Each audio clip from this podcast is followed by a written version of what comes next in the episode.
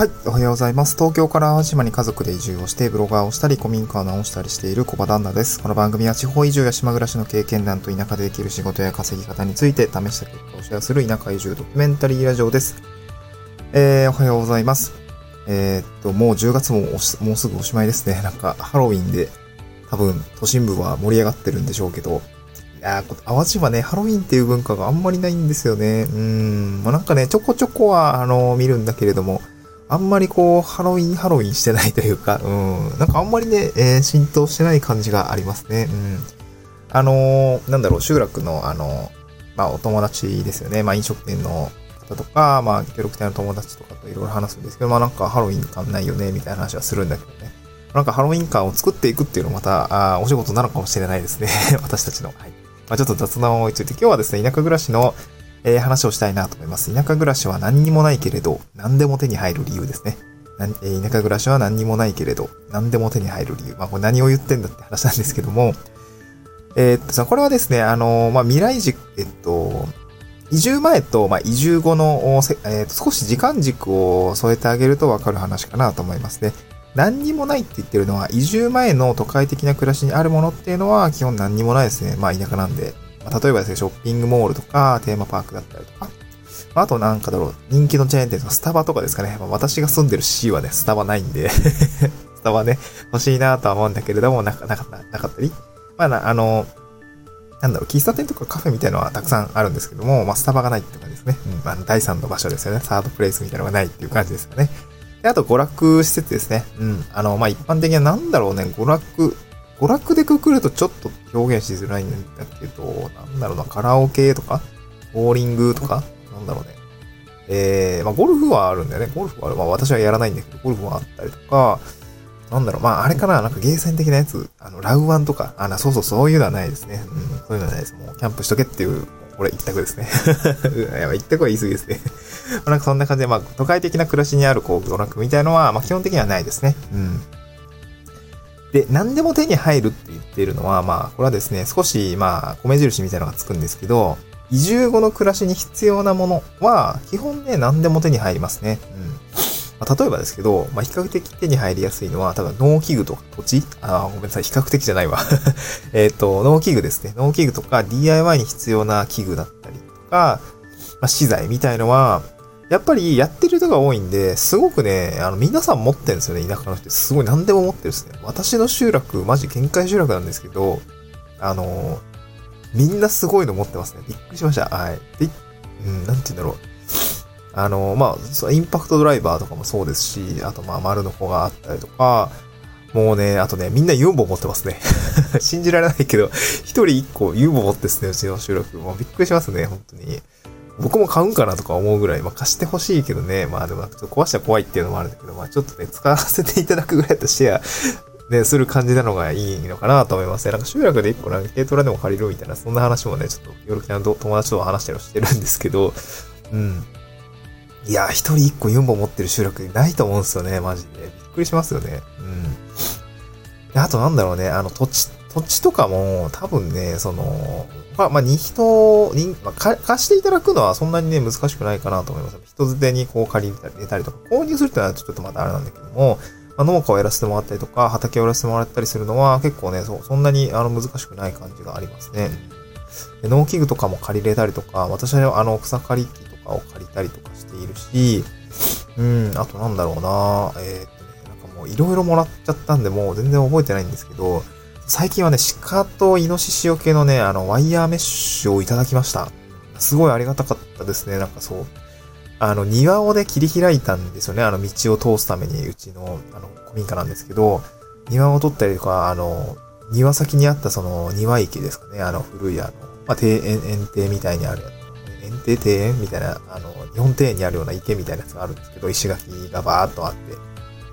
で、それを、まあ、この前ユンボで撮ってもらって、まあ、まっさらにしたんですけど、やっぱそうすると、やっぱイノシシとか鹿のね、あの、穴掘った跡が、もうすんごい庭にあって、もうめちゃくちゃ、あの、庭荒らされてたんですよね。で、まあ、やっぱ地元の人に聞いてみたら、まあ、イノシシめっちゃ入ってるな、これは。早くワイヤーメッシュした方がいいよ、みたいな。なんかそういう話をいただいて、で、ワイヤーメッシュですね。なんかその、まあ、ちょっと人づてにご紹介をいただいて、なんかちょうど手に入ったということで、まあ、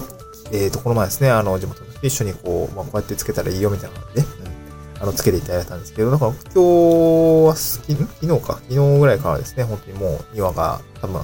それ、それ以上荒らされていない状況なんですけど、やっぱりいろいろ手に入りますね。うん。で、これなんで手に入るのかっていうと、まあ多分ね、シェアの意識があるのかなと思いますね。シェアの意識があります。まあ、自分持ってるんで貸してあげますみたいな。まあ、持ってるっていうのが、まあ、使っ、多分、やっぱ使う機会が多いからっていうのもあるんだけど、持ってないとシェアできないんでね。そう。で、ただシェアの意識があるんだけれども、やっぱ都心部と違うのは、なんだろう、都心部っていうのはこう、顔が見えないじゃないですか。で、田舎の場合は、あの、シェアの意識がある、あるというか、まあ、あの、持ってるからね、シェアしときゃいいじゃんっていう話になるんですけど、そこにはやっぱり顔が見えるシェア相手がいて、関係性ができているっていうことで、その、まあ、借り手ですよね。その、貸していただく側としては、その、物やことが手に入りやすいんですよね。で、ここのその顔が見えるっていうのはやっぱすごく田舎の重要なところかなと思います。やっぱ都会だと、やっぱ隣に住んでる人が誰で、向かいに、お向かいに住んでる人が誰って全くわかんなかったんで、うんやっぱりそこには信頼とか関係性ってのはないので、なんかそこはやっぱりその、企業が間に入って、なんかこう仕組みとして、あの、構築しないと回らないんだろうなと思いましたね。うん。まあ、例えばですけど、まあ私あの、新宿とか高田の馬場に通勤してたんですけど、あのエンジニア時代は。やっぱりなんか、か、傘ですよね。あの、雨傘ですよね。傘のシェアとか、あと、自転車のシェアとかあるじゃないですか。あの、なんとかバイク、なんだっけな。あの、スマホで、あとね、最近あれですね、都心部ではあの、モバイルバッテリーのシェア始まってますよね。あの、駅前、駅の中で借り入れたりとかして別の場所に返すとか。なんかそういうのがやっぱり、あの、まあ、オリンピックもあったんで、いろいろ拡充されてたっていうのもあると思うんですけど、やっぱそうシェアについてはやっぱ仕組みですよね。仕組みがないと、まあ、やっぱり不正する相手がいたりとか、持って帰っちゃったりとかっていうところもあると思うんで、なんかそういうところが、なんて言うんでしょう、あると思うんですけど、やっぱこの田舎暮らしはですね、そういう仕組みがなくても、関係性でそこ、そこの、うん、なんだ、秩序みたいなのが保たれてるのかな、保たれているのかなというふうに感じますね。顔が見えるシェア相手がいるっていうところが、その、まあ、治安を維持するための不正防止になっていると。まあ、そういうような感じになっているかなと思いますね。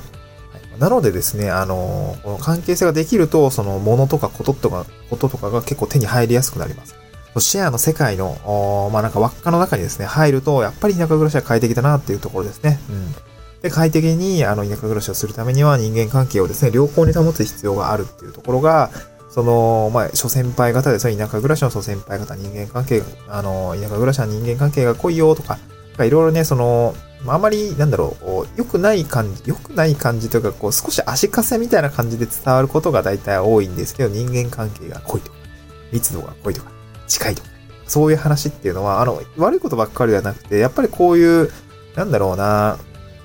困っていることに対して改善策っていうのが割とすぐ近くに転がっているっていうふうに考えると、まあ、相談をしたら相談に乗ってくれるとか、なんかいろいろ借り入れたり、物が、物とかことが手に入るっていうのはすごくね、あのー、私としては暮らしやすい